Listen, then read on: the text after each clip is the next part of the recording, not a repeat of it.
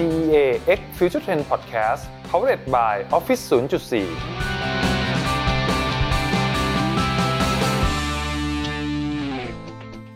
ไม่อยากเป็นลูกจ้างใคร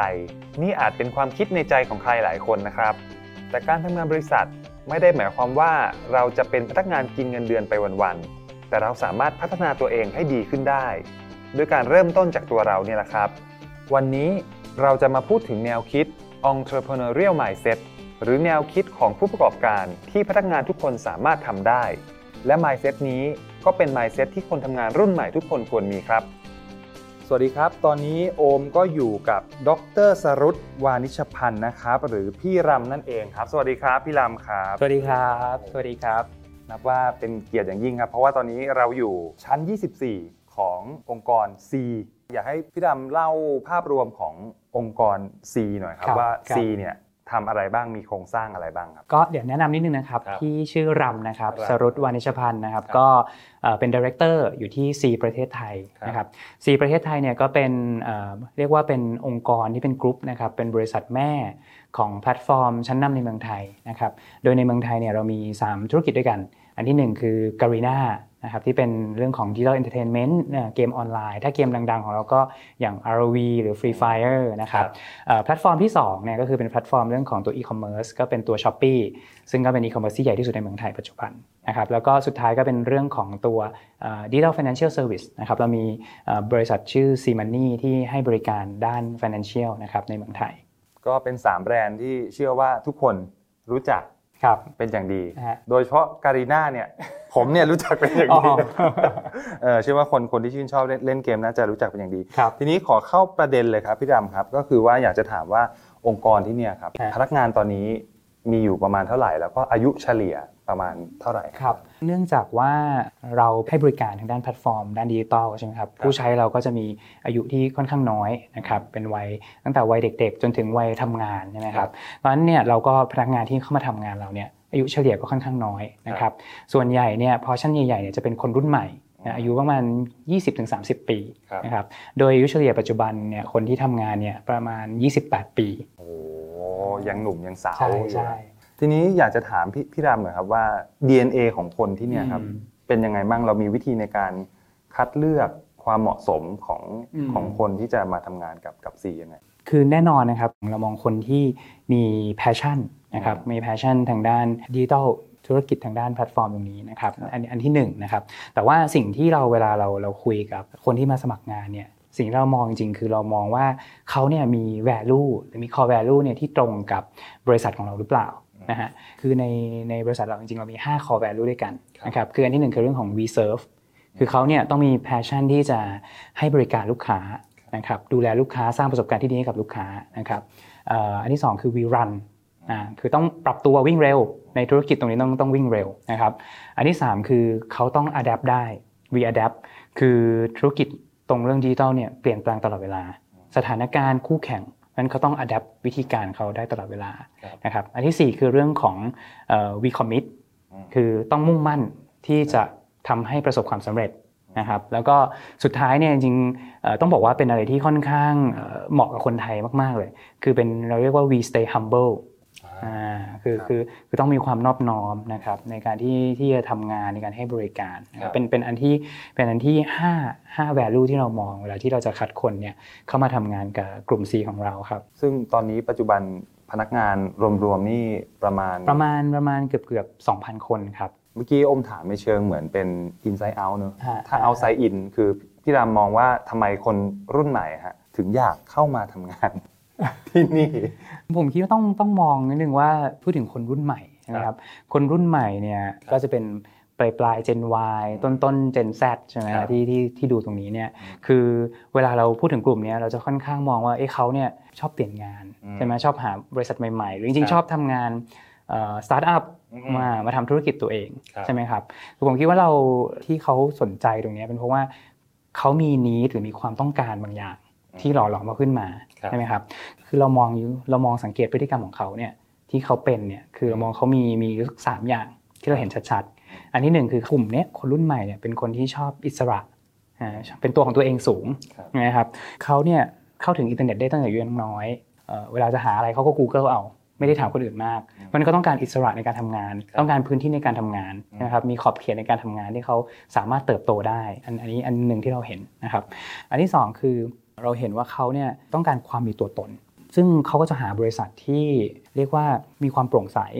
อ่ามีเป้าหมายที่จะทำอะไรบางอย่างครับเพราะฉะนั้นการที่เขาอยากจะทำงานตรงเนี้ยผมคิดว่าเขาเขาจะดูไม่ใช่แค่เรื่องของเงิน ไม่ใช่เรื่องของเนื้องานหรือความมั่นคงอย่างเดียวละแต่เขาต้องดูว่าบริษัทเนี่ยตอบโจทย์อะไรให้กับเขาบ้าง ในแง่ของสังคมชุมชน หรือว่าเป็นการสร้างสรรค์สิ่งใหม่ๆอะไรบ้างครับนะครับเอ่ออันที่สามที่เห็นเนี่ยคือเขาเปิดกว้างมากขึ้นนะครับในแง่ที่เขาจะรับเรื่องของข้อเสนอครับ เรื่องของฟีดแบ็กเรื่องของความผิดพลาดนี่เขาเปิดใจกว่ากว่าครับคนรุ่นก่อนๆอืนะมอันนี้อันนี้อันนี้ที่เราเห็นครับนะครับพอเราเห็นตรงนี้ปุ๊บเนี่ยสามเรื่องนี้เนี่ยสิ่งที่เราพยายามทำก็คือ เราจะปรับองค์กรยังไง ให้ตอบโจทย์ครับสามเรื่องนี้ได้ใช่ไหมครับอืมเอ่อผมว่าในเรื่องเรื่องที่หนึ่งคือเรื่องของความเป็นอิสระเนี่ยครับแน่นอนคือเราต้องพยายามให้ sense of ownership ให้ความที่เขาเนี่ยมีความรู้สึกเป็นเจ้าของงานอ่าอ่าครับ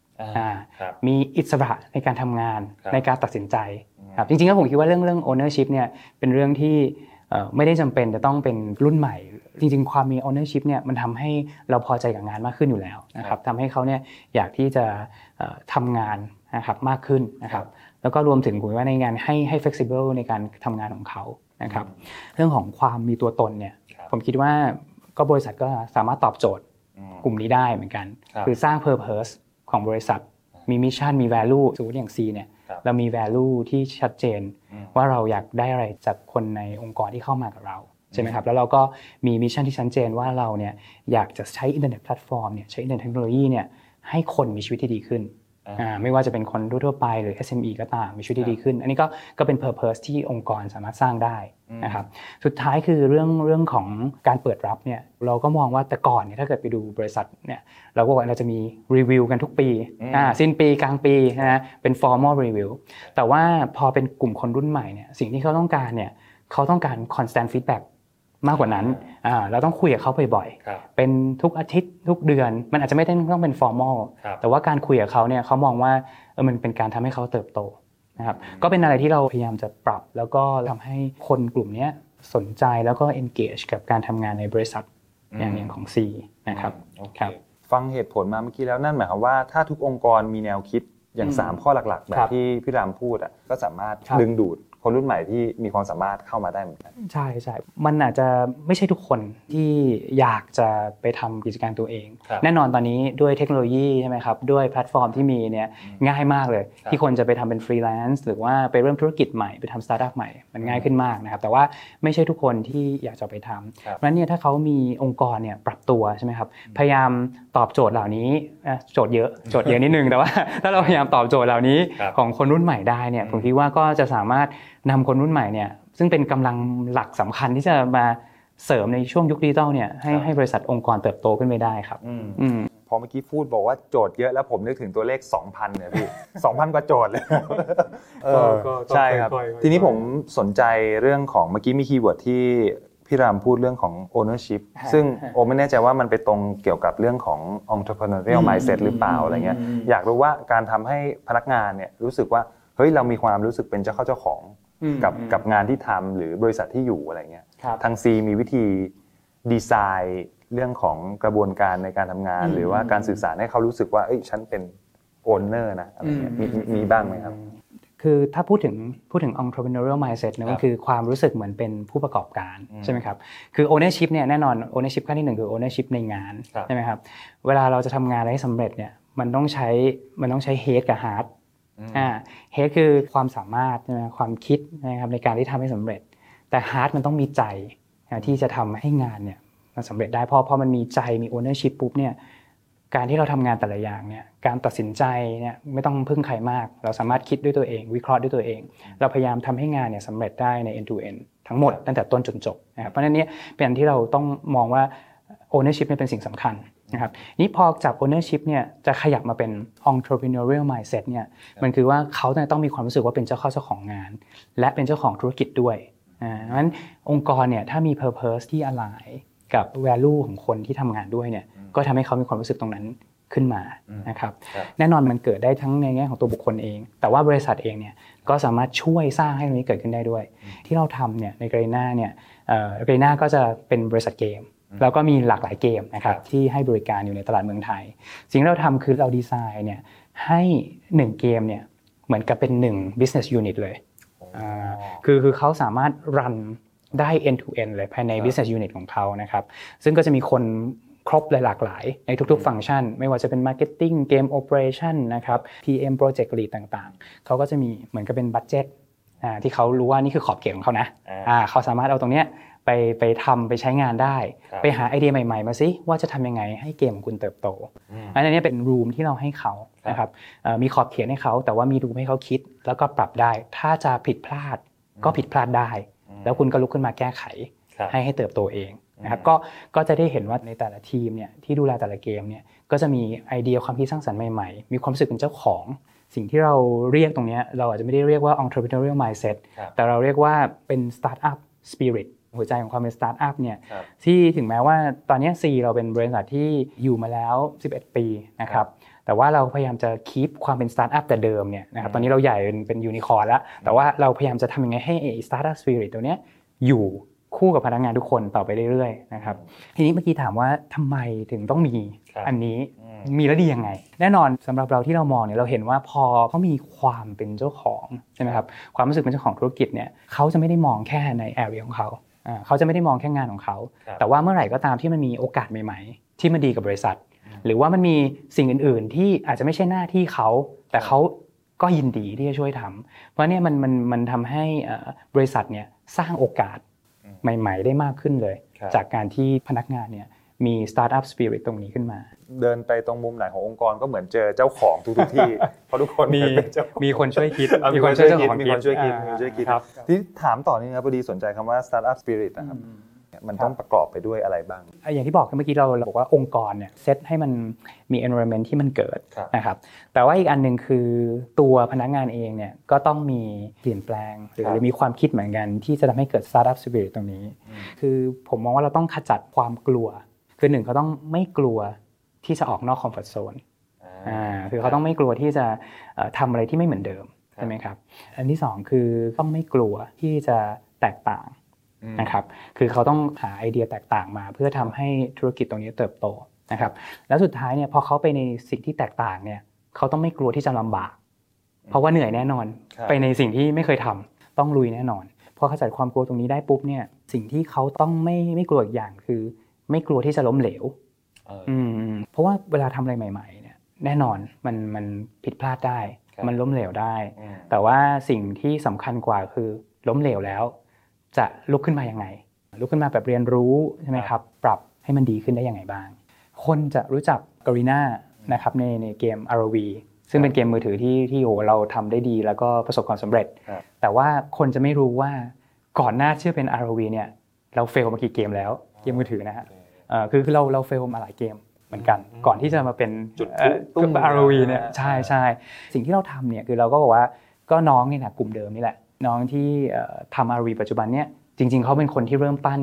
เกมมือถือที่เคยเฟล fail มาก่อนอ่าเคยผิดพลาดมาก่อน คือเขาทำมาเขาผิดพลาดเขาเรียนรู้ครับเขาทำใหม่อ่าผิดพลาดเรียนรู้ต้องทำอะไรอืมจนกระทั่งถึงเกมที่เนี่ยเราเราหมายมั่นปั้นมือละว่าเกมเนี้ยจะต้องโตเขาครัก็บเอาความผิดพลาดที่ได้เรียนรู้มาทั้งหมดเนี่ยมาทำให้ตัวนี้สำเร็จ mindset ตรงเนี้ย mindset ที่เป็นเรื่องของ startup ตรงเนี้ยครับมันจะทำให้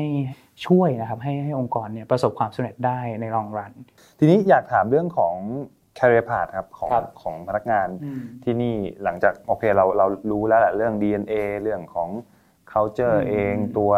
ของพนักงานเองอะไรเงี้ยครับ career path ในการ drive พนักงานให้เติบโต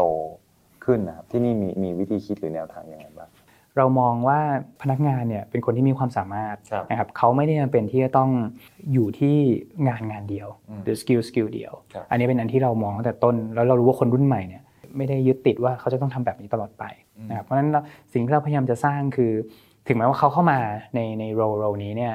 เราก็พยายามหา option ถ้าเขาทำได้ดีนะครับเมื่อเขาทำได้ดีครับเอ่อภายใน 6 เดือน 1 ปีเนี่ยเราก็หา option ที่เราจะพาเขาไปยังอีกจุดหนึ่งให้เขาได้ทดลอง skill ใหม่ครับ ให้เขาได้เรียนรู้ใหม่ ๆ และเพื่อให้เขาเติบโตขึ้นครับนะครับคนที่ดูแล Garena ทั้งหมดตอนเนี้ยที่เป็นหัวหน้า Garena ทั้งหมดเนี่ยอายุ 31อืมนะครับครับก็ก็ยังเป็นอายุน้อยแต่ว่าครับเนื่องจากว่าเราเราเทรนเขาเราให้โอกาสเขาในการที่พัฒนาตัวเองอืมนะครับก็จะเติบโตได้เร็ว เราไม่ได้ดูว่าต้องอายุเท่าไหร่หรืออายุเท่าไหร่ถึงจะเติบโตครับแต่เราดูว่าถ้าเขาเนี่ยเอ่อมี mindset ที่ดีใช่ไหมครับมีการพัฒนาตัวเอง แล้วเติบโตขึ้นไปได้เนี่ยเราก็ให้โอกาสเขาไปเรื่อยครับๆครับอืม ทีนี้นอกเหนือจากว่าการจะมี mindset แบบผู้ประกอบการแล้วอะครับ มันควรจะต้องมี mindset อื่น ๆ หรืออะไรอีกบ้างอืมเป็นส่วนประกอบในความสัมพันธ์กับชีวิตและการทำงานให้มันเติบโตมากขึ้น ตรงนี้เนี่ยสิ่งที่เรามองมองอยู่ 2 อันนะครับครับที่ที่สำคัญกับในยุคดิจิทัลเนี่ยนะครับผมคิดว่ามันคือเรื่อง grit กับเรื่อง growth mindset ผมคิดว่าตรงเนี้ยหลาย ๆ องค์กรเริ่มใช้ครับนะฮะแต่ว่าผมอยากจะแชร์ในมุมที่ว่าทำไมถึงสำคัญกับทาง C grit นี่มันคือเรื่องของ passion เขาจะมี passion ที่จะเข้าใจธุรกิจ passion ที่จะเข้าใจลูกค้าอืมทำให้ลูกค้าเนี่ยมีประสบการณ์ที่ดีได้ยังไงครับนะครับอันที่สองคือ perseverance คือเป็นครับความพยายามอดทนอืมที่ทำให้สำเร็จครับซึ่งนี่ตรงกับ core value เราสามอันเลยครับคือเรื่องของของ we run ใช่ไหมฮะที่วิ่งให้เร็วใช่ไหมอืมในธุรกิจที่มันเปลี่ยนเร็วครับนะผมการ adapt ในความเปลี่ยนแปลง คู่แข่งเปลี่ยนแปลงต้อง adapt ให้ได้นะครับอืมแล้วสุดท้ายคือ ต้องมุ่งมั่นใช่ไหมทำให้สำเร็จ we commit ครับซึ่งอันนี้มันเป็นมันคือ core value ของเราอยู่แล้ว อีกอันนึงคือเรื่องของของ growth mindset เนี่ยคือเรามองว่า growth mindset มันคือความเชื่อความคิดใช่ไหมครัฮะบที่ว่าเราสามารถพัฒนาได้ถ้าฝึกฝนและพยายามครับอ่าอันนี้เนี่ยเป็นอะไรที่ถ้าดูในธุรกิจเรื่องของดิจิทัลแพลตฟอร์มตรงนี้เนี่ยครับเป็นเป็นธุรกิจที่มีการเปลี่ยนแปลงเร็วอืมใช่ไหมครับไม่ว่าจะเป็นเรื่องของเทคโนโลยีก็ตามครับหรือว่า เป็นเรื่องของเอ่อคู่แข่งก็ตามใช่ไหมครับเพราะฉะนั้นงานนะครับหรือ skill เนี่ยมันเปลี่ยนตลอดเวลาเลยอืมวันดีคืนดีก็เปลี่ยนอัลกอริทึม Facebook ใช่ไหมครับใช่บางทีใช่เปลี่ยนเนี้ยคือต้องต้องฝึกตลอดเวลาเพราะฉะนั้นเนี่ยไอความที่มี growth mindset เนี่ยเราเราหวังว่าตรงนี้มันจะทำให้เกิดความพยายามที่จะเรียนรู้อย่างต่อเนื่องนะคครัรับบหรือบางทีเขาเรียกว่า lifelong learning อ่าคือเราอยากจะให้พนักงานของเราเนี่ยมีความสามารถตรงนี้เพื่อที่จะได้ตอบรับ กับธุรกิจดิจิทัลแพลตฟอร์มที่มันเปลี่ยนไปอยู่ตลอดเวลาได้ อยากถามพี่รามว่ามองย้อนกลับไปเมื่อ 10 ปีก่อน จนถึงปัจจุบันและอีก 10 ปีข้างหน้าอืมโลกการทำงานมันมันเปลี่ยนแปลงไปอย่างมหาศาลมากน้อยแค่ไหนครับในมุมมองของสิบปีที่แล้วอืมเนื่องจากพี่ทันนะก็ก็เออพี่เท่าที่ดูนะครับครับคือ10ปีที่แล้วเนี่ยเรามองเรื่อง skill ใช่ไหมเป็นหลักครับคือเราค่อนข้างมองว่า